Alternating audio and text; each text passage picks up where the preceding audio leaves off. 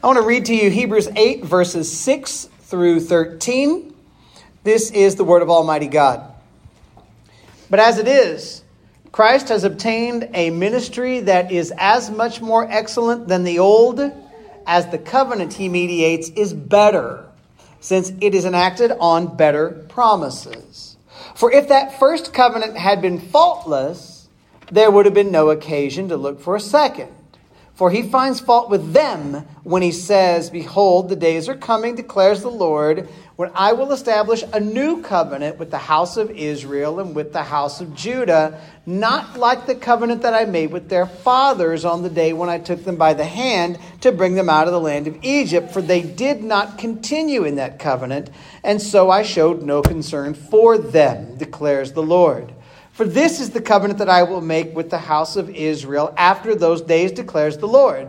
I will put my laws into their minds and write them on their hearts, and I will be their God, and they shall be my people, and they shall not teach each one. Um, they, shall not, they shall not teach each one his neighbor and each one his brother, saying, Know the Lord, for they shall all know me, from the least of them to the greatest. For I will be merciful toward their iniquities, and I will remember their sins no more in speaking of a new covenant, he makes the first one obsolete.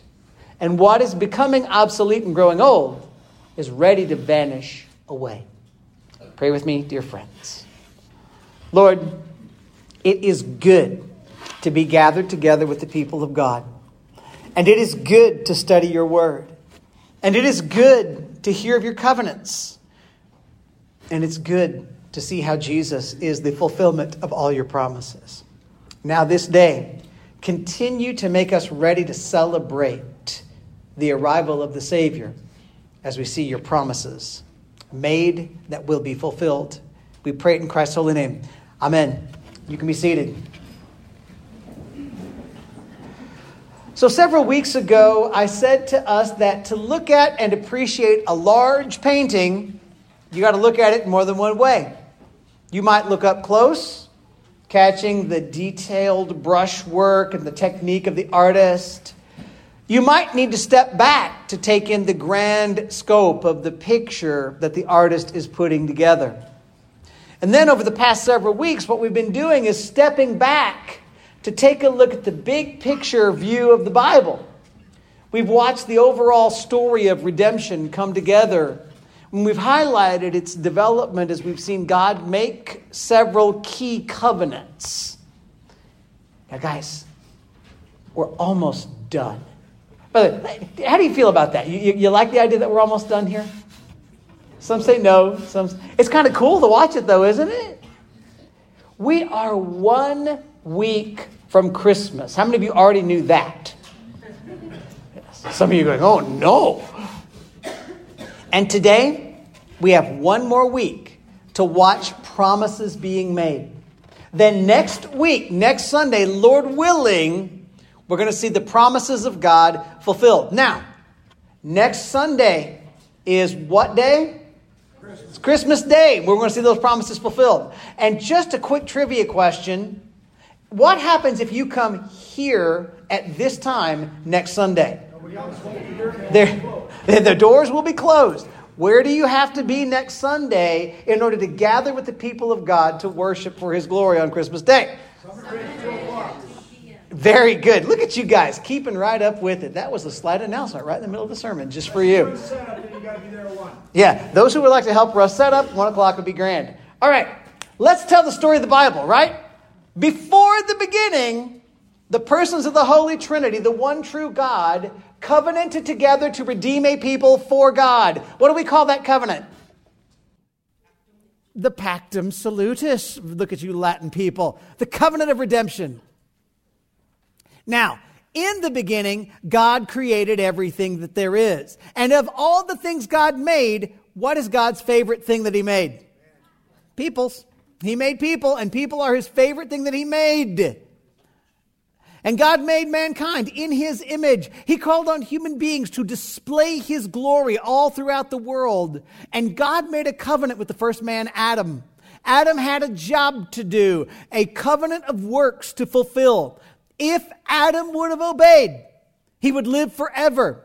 If Adam were to disobey, however, he would die. And of course, Adam disobeyed God. Now, important for your understanding and my understanding of the Bible is that Adam is not, was not an island to himself. Adam was the representative head of all mankind. So when Adam rebelled against God, he marked all of humanity as rebels. When Adam earned death for himself, all human beings found themselves justly under the divine death penalty. But God was gracious. Let me just ask you guys did God kill Adam the moment he first sinned? No. That was very nice of God. He could have. Instead of killing Adam at the point of Adam's first sin, God preserved Adam alive and God promised that one day a rescuer would come into the world who would crush the devil and make things right. And that promise is tucked away, interestingly, in the curse that God pronounced on the deceiving serpent. In Genesis 3:15, God said, I will put enmity between you and the woman, and between your offspring and her offspring, and he shall bruise your head, and you shall bruise his heel. You guys know that God made that promise, right? And you guys know it's still true because how many women like snakes? There you go.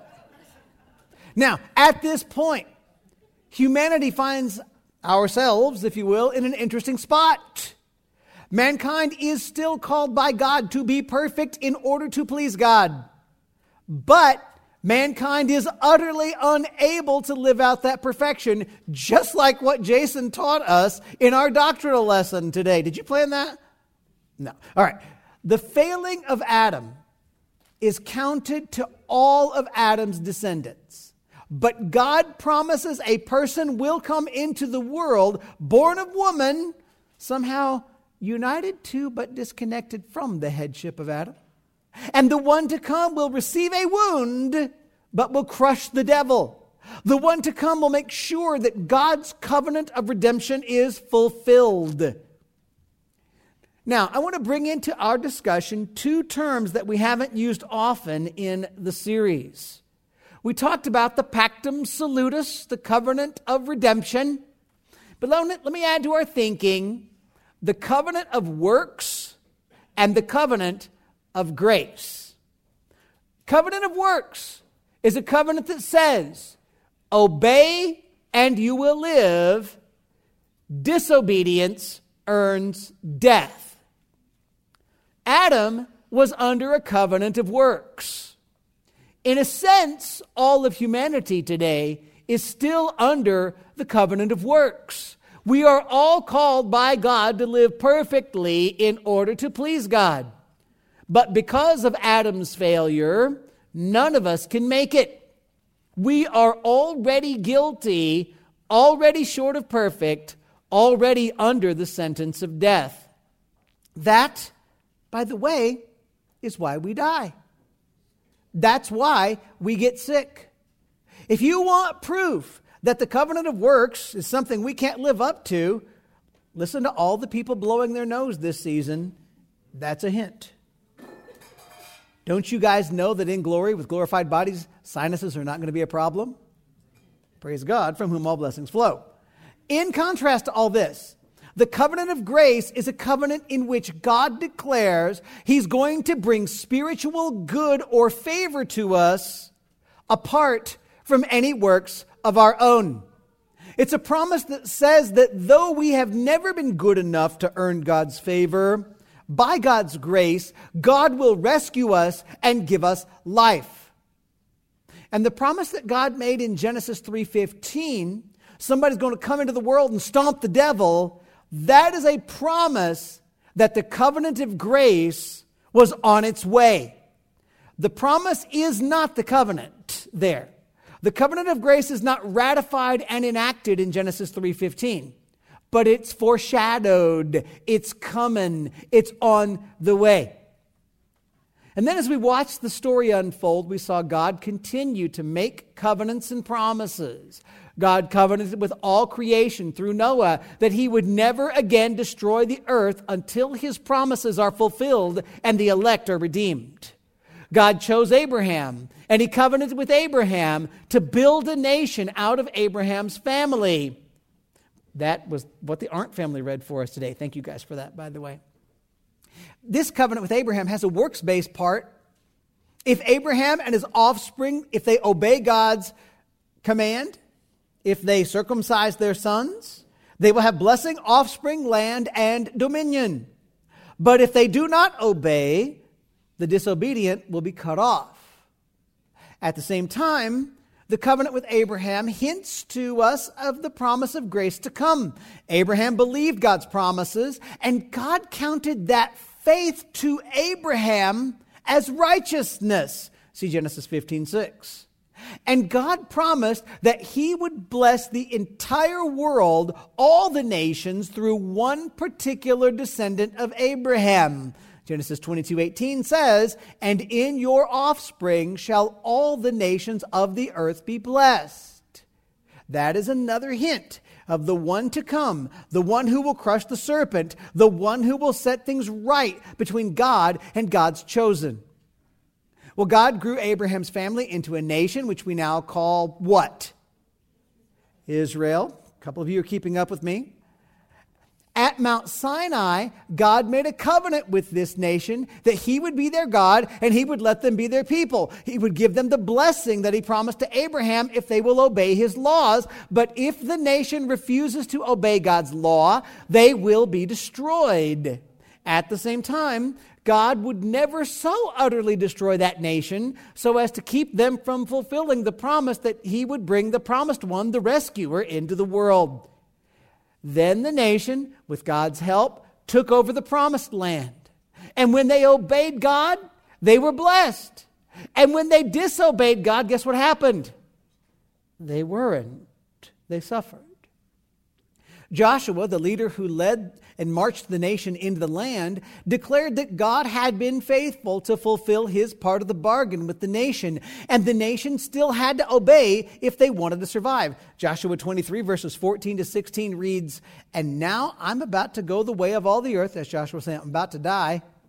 And you know in your hearts and souls, all of you, that not one word has failed of all the good things the Lord your God promised concerning you all have come to pass for you. Not one of them has failed.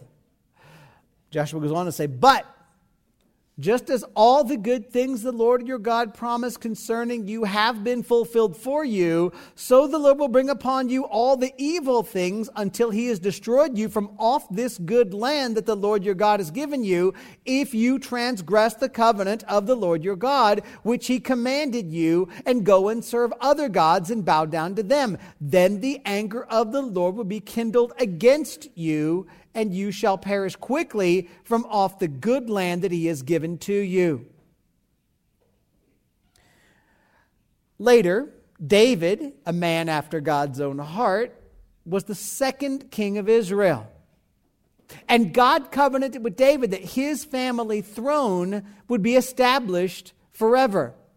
Whenever descendants of David go against God, the Lord would punish them. But God would never let that line be destroyed. Instead, God would bring an eternal king through David and David's family tree.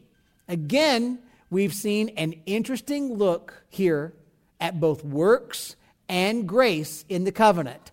On the works side, the people of Israel, the kings of Israel, are required by God to obey if they want to receive the promised blessing, offspring, land, and dominion. And you know what? They'll never live up to that. And when individuals or groups disobey, they're going to face the judgment of God. Some of them are going to die, some will be exiled, some will be conquered by enemies for a time, but the nation also carries inside itself like a woman carrying a baby that hasn't yet been born, it carries inside itself the promise of grace from God. God will not let the people be utterly destroyed. God will bring his chosen one, the descendant of David, the offspring of Abraham, the crusher of the serpent, through this people no matter what. So, this is where we left off last week. That is a summary of the first eight sermons in this series. Sound familiar to you so far? Oh, good. Now, let's go forward in the Old Testament. I'm going to tell you that in the Old Testament, the story doesn't change. After David, his son Solomon takes the throne. And Solomon starts off pretty well. He builds the temple in Jerusalem. He declares that God has indeed fulfilled all of his promises that he made to Israel.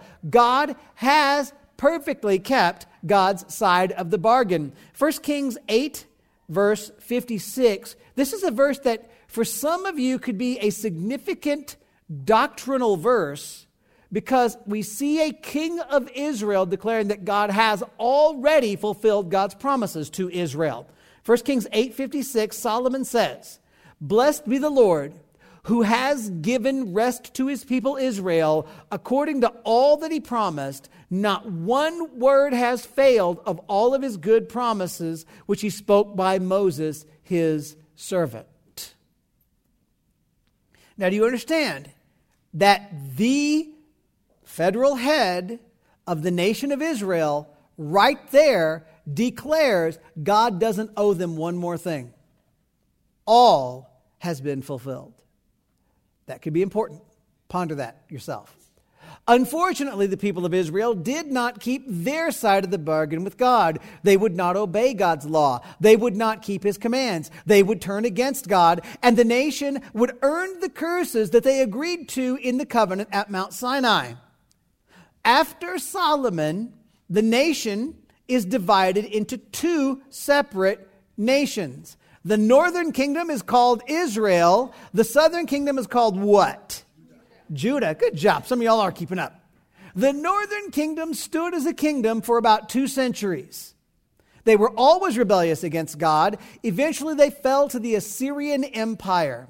But the line of promise and the Davidic kingdom was in the southern kingdom of Judah. For around 300 years, the people of Judah lived in the land. Sometimes they obeyed God, often they rebelled. Always the prophets of God warned them to turn back to God, to keep God's word, to repent so that God could have mercy on them. And sadly, as time goes by, the southern kingdom turns against the Lord. God's prophets compared the people and their love of their idols to an adulterous wife turning to turning away from an uh, or sorry, turning away from her faithful husband to embrace her lovers. The prophets called Israel or Judah again a harlot, an unfaithful adulterous wife against God. God's judgment was going to come on Judah. Eventually Babylon would come in and conquer. Have you guys ever done those Bible in a year plans where you read through the Old Testament? How many of you have ever felt like that's kind of hard sometimes to read these stories? One of the reasons reading the history and the prophets in the Old Testament is so difficult is the simple fact that the story is dark.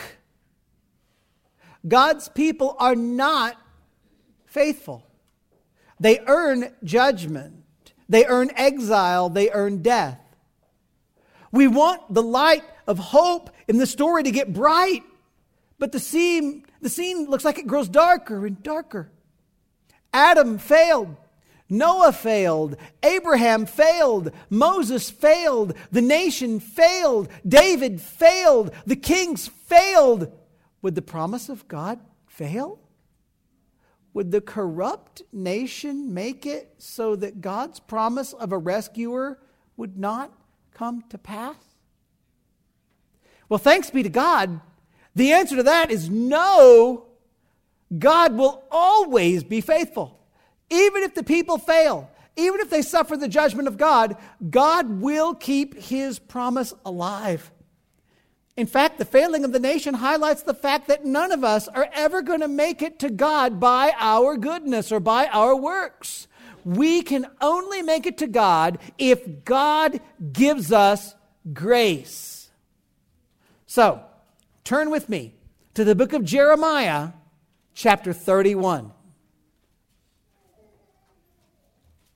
And let's look at God's promise of one more covenant, a gracious covenant, a new covenant. Jeremiah 31 31.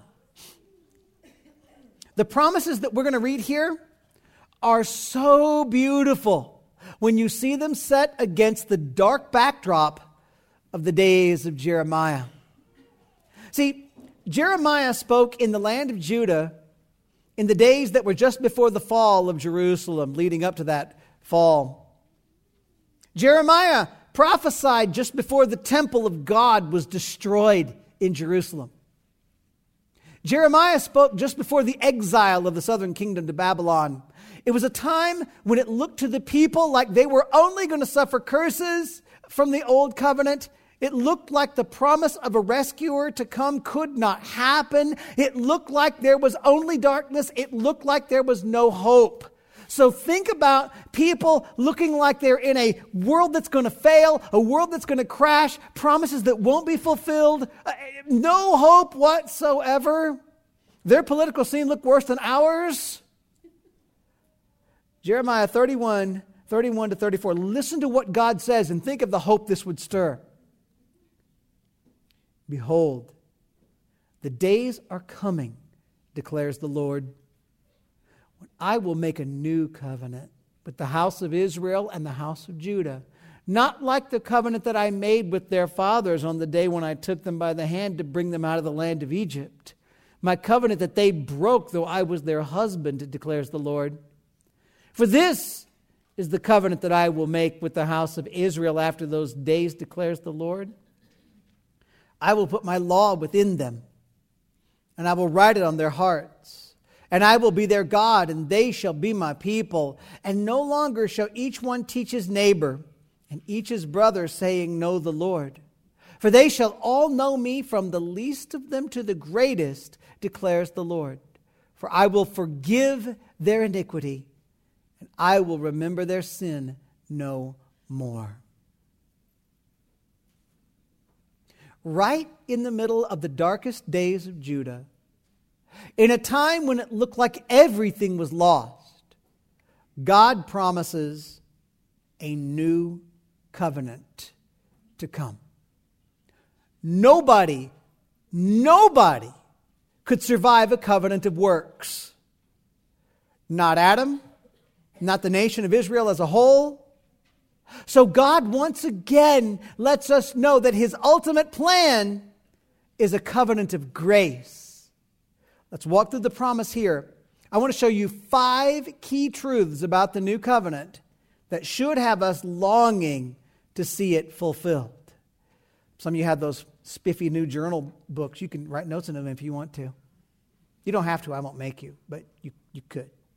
Five points. Point number one the new covenant. Oh, guys, this is so deep. Are you ready?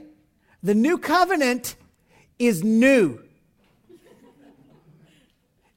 You laugh, but some people don't believe that. Look at verses 31 and 32. Behold, the days are coming, declares the Lord, when I will make, what does it say? I will make a new covenant with the house of Israel and the house of Judah, not like the covenant that I made with their fathers on the day when I took them by the hand to bring them out of the land of Egypt, my covenant that they broke, though I was their husband, declares the Lord. One thing that has shown itself consistently true in Scripture is that mankind can never fulfill the demands of the covenant of works. What's the demand of the covenant of works? Be perfect and live. How many of you have done that?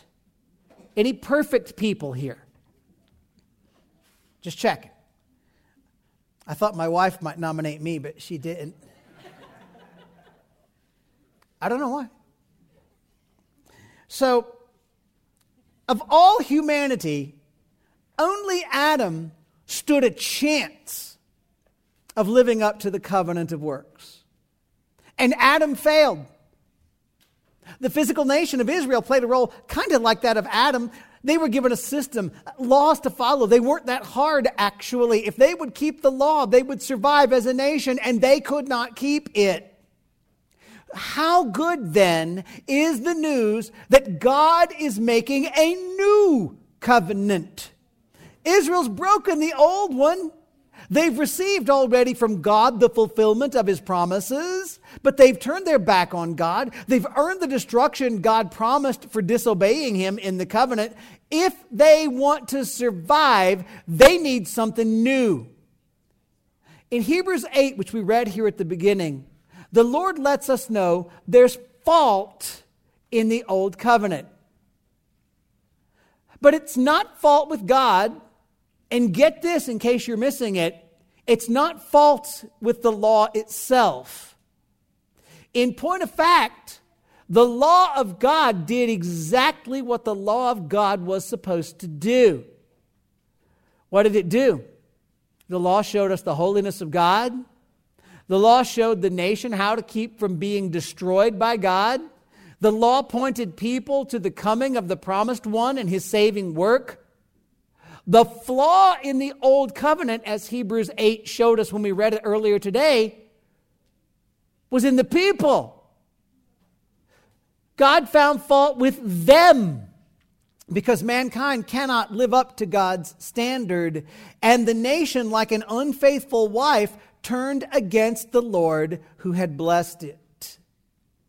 But God is promising in Jeremiah's day a new covenant to come.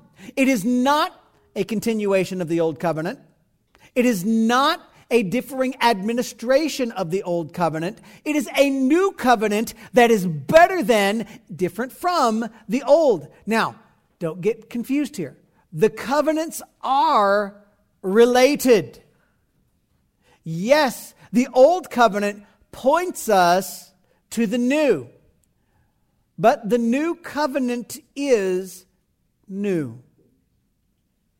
And this is perfectly consistent in what we've already seen throughout this series.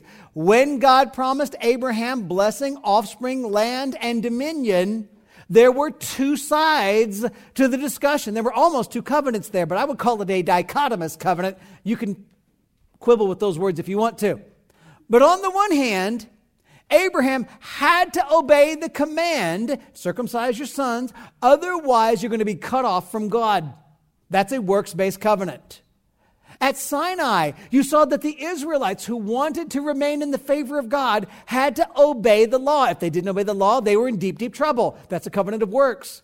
But always contained inside that promise is a deeper, greater, grace based promise. God would send the blessed one, the chosen one, the promised rescuer through Abraham's family tree, no matter what Abraham did. The new covenant is going to be the fulfillment of that unilateral grace based promise from God. Second point, besides the new covenant being new, the new covenant unites the people of God.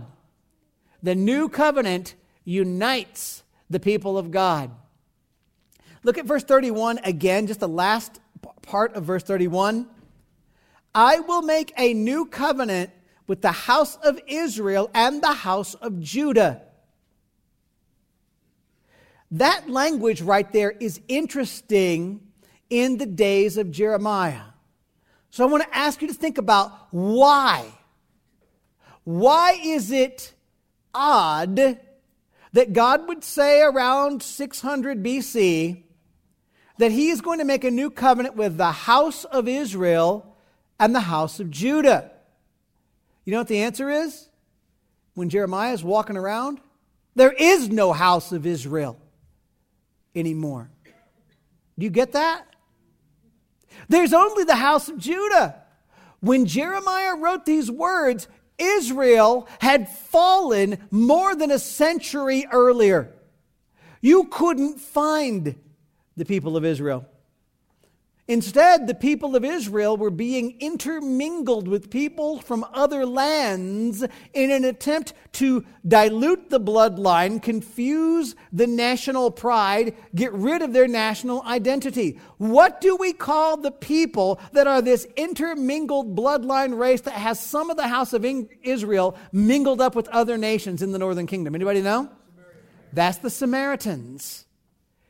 Nobody would have called that the house of Israel, at least not as a whole.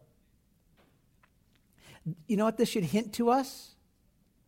This should hint to you and me, Christians, that God, the picture He's painting in this covenant, it's bigger than we ever thought. Yes, God will make a new, better covenant with the houses of Israel and Judah. But that covenant, in order to include Israel and Judah, has to be a covenant that spans the entire globe. The mystery of the Old Testament, the mystery here is that when God brings the new covenant, when he makes the new covenant, it is not going to be a covenant for ethnic offspring of Abraham alone.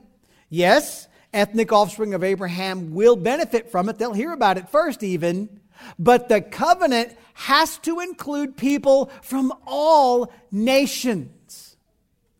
And you might say, Travis, that sounds kind of strange. I want you to think about the fact that God, when God first made his promises to Abraham, told Abraham that your offspring, Abraham, are going to bless all nations, not just your nation. And as the prophets of God continued to promise the nation that God would be faithful over the years, they regularly pointed out the fact that God's people would become a people from the entire world and not simply descendants of physical Israel. I want to give you one example. And I want you to think about how weird this example would sound to an Israelite. Isaiah promises this a generation before Jeremiah. I'm going to read you Isaiah 19, 23 to 25. Just, just listen, it's fine. But think about how weird this would sound to the people of Israel and Judah. Ready? In that day, God says, there will be a highway from Egypt to Assyria, the two nations they hated the most, by the way. In that day, there will be a highway from Egypt to Assyria, and Assyria will come into Egypt, and Egypt into Assyria, and the Egyptians will worship with the Assyrians. In that day, Israel will be the third with Egypt and Assyria, a blessing in the midst of the earth, whom the Lord of hosts has blessed, saying, Blessed be Egypt, my people, and Assyria, the work of my hands, and Israel, my inheritance. Do you hear how crazy that would have sounded to the people of Jeremiah's day? Somehow, someday, the people of God will not be only physical descendants from Abraham. The new covenant unites the people of God. What the people of Jeremiah's day could barely grasp is that this fulfillment is God creating for himself a brand new people, including Jews and Gentiles, as a nation, with the Christ, the promised rescuer, as the founding, governing, leading, ruling, saving head.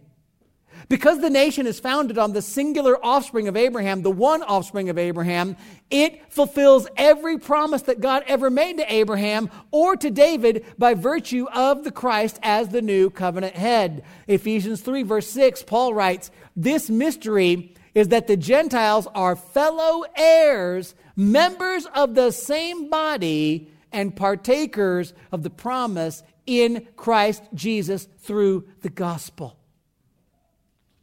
You guys, I don't think that even now you have a grasp of how big that truth is, but it should blow you away.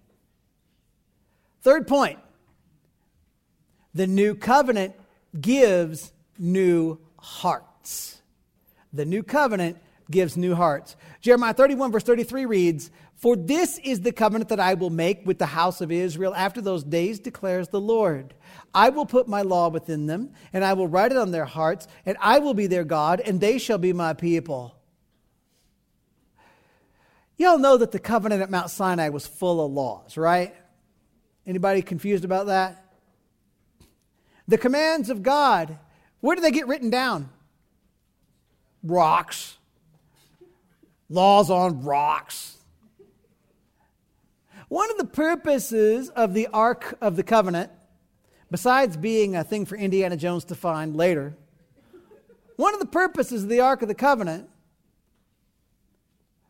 was to put that law of God on stone under a covering called the mercy seat. That covering symbolically offered a shield of protection between the people and their God, whose laws they never fully perfectly kept. Do you understand that that's like a fence to protect you from the law? That's why, of course, you open that baby up and look at the law, you die. As we've seen time and time again, no nation, no individual ever kept the law of God perfectly. Adam couldn't obey even one rule, just one. And he couldn't listen. All of Adam's descendants fall short.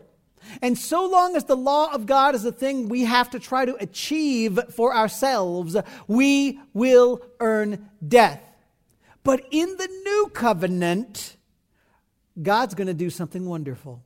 Instead of giving us a new set of standards to keep, a set of laws out there for us to try to live up to, God is promising that He is going to put His word and His ways in our very hearts and souls.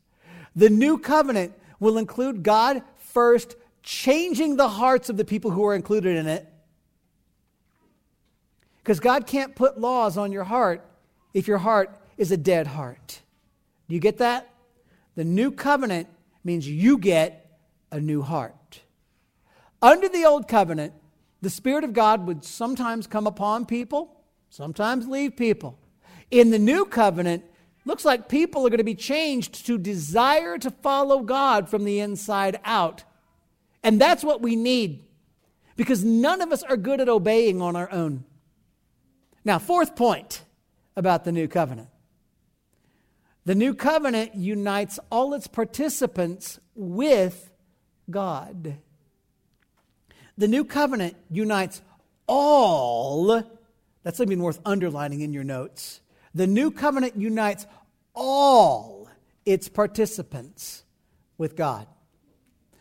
Verse 34, the beginning says, And no longer shall each one teach his neighbor and each his brother, saying, Know the Lord, for they shall all know me, from the least of them to the greatest, declares the Lord. God says, under the new covenant, nobody will need to teach the parties to the covenant to know the Lord. All of them will know the Lord, from the least to the greatest. Men and women and boys and girls and young and old and rich and poor and whatever color you want to be. Anybody under the new covenant will know the Lord. Now, think about how different that is from the covenant that God made with Abraham or with Moses at Sinai. You could be under the Mosaic covenant just by being a good citizen of Israel, right?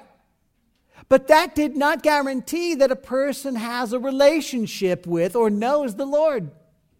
One could go through the motions of making the sacrifices at the, the temple, could follow the basic food laws. You could do all the rest with having, without having any interest in God at all. You don't have to like God to obey a couple of rules. Nothing about the covenant at Sinai guaranteed that its participants would know God in a personal way. Similarly, the covenant that God made with Abraham did not promise relationship with God. How do you get under the covenant of Abraham? Be born physically into the family of Abraham. That's how you got in. The male children of Abraham were physically marked as part of the covenant. There were no marks for the girls. But nothing about being physically born as a descendant of Abraham has anything to do with personally knowing God.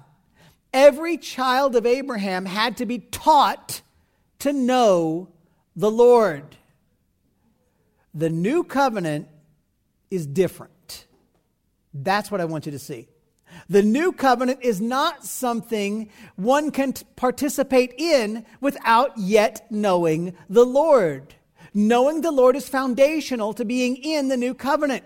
Nobody is part of the new covenant who does not know the Lord. How much better this is. Now, as an aside, because some of you doctrinal nerds have already figured out what I'm talking about here, this is why we at this church, at PRC, do not offer any sort of covenant sign to the physical children of believers. In the Old Covenant, it was appropriate to mark the physical children of the covenant participants with the covenant sign. After all, children were physically born into the Old Covenant. They could then live up to it or they could renounce it, but they were under it because they were the physical descendants. But the new covenant is new. Nobody is physically born into the new covenant. One must be born to be in the new covenant. So we only mark people with the covenant sign who have testified that they personally are born again, that they know the Lord, that they're committed to his lordship. Thus, we baptize only believers and not babies because believers are the ones who know the Lord and should receive baptism, which is the sign of the new covenant. Make sense? Fifth point. By the way, God bless our Presbyterian brothers and sisters. We love them, even if we don't agree with them on this. Is that okay? Can we do that? Okay. Fifth point. The new covenant, I love this, brings personal forgiveness. Verse 34 ends with, For I will forgive their iniquity and I will remember their sin no more. The sacrifices in the sacrificial system brought a forgiveness of sorts. But those sacrifices had to be repeated day after day after day after day after month after year. You get it, right? Why did the sacrifices in the old covenant have to be repeated day after day after day after day after day after day after day? Hebrews 10, verse 4 tells us nobody was ever forgiven because of the blood of an animal sacrifice. The sacrifices prevented the nation from falling under the destructive wrath of God. The sacrifices atoned for the sins of the nation, of the land, of the people as a whole. But individuals who wanted to be forgiven were only forgiven not because of the blood of the animal sacrifice. They were forgiven of what because of what the sacrifice pointed toward. The new covenant is not a covenant that requires a repeating of sacrifices. The new covenant brings forgiveness to all who are under it once and for all. And that, as much as anything else, makes the new covenant infinitely better than the old. As an aside, and this isn't even in my notes, so it could get me in trouble when you see in a Roman Catholic church the practice of the Mass, which, if pressed on what their doctrine is, the Roman Catholic Church would tell you that the Mass is a repetition of or a continuation of the sacrifice of Christ, you must understand that that is a practice that looks like old covenant, not like new. Because the Bible tells us Jesus died one time for sins, once for all, the righteous for the unrighteous, to bring us to God. And our hope and our forgiveness cannot be in a continuation of that sacrifice, but in the trusting in the once for all time, perfectly finished, completed work of Jesus. Now, let's stop and see where we are because now the Old Testament is closing on our series. God has promised a new covenant will come. And that new covenant, oh, it's needed because nobody could keep the old one. No human being in the Old Testament ever managed to live up to the requirements of the covenant of works. Adam failed, Abraham failed, Moses failed, the nation failed, David and his offspring failed. If humanity is left in that state, we all die and God's plan fails. We need a new covenant. We need a new representative head to lead us and make us right with God. Thanks be to God, friends. The Lord God had a better plan than what the old covenant looked like. And it was God's plan from before the dawn of time. God used the old covenant to point toward and show the need of the new. In today's passage, God promised the new one would come. Jeremiah's words were written somewhere around the year 600 BC, 600 years before Christ. For the next six centuries, the faithful in the nation of Israel would look forward to the and, and long for the coming of that new covenant. The covenant that God promised. They wanted it so bad. They needed it so bad. Those who believed the promise of God were the ones God had elected to salvation. But think about this, friends. As the years went by, the longing for the fulfillment of the promise got stronger and stronger. But the world around the people of God got darker and darker. For the last four centuries before the birth of Jesus, after the end of Malachi, before the prophets that start speaking in Luke, for four full centuries, God sent no word to the nation through any prophet. It is as if creation held its breath in anticipation of the arrival of God's promised rescuer and king.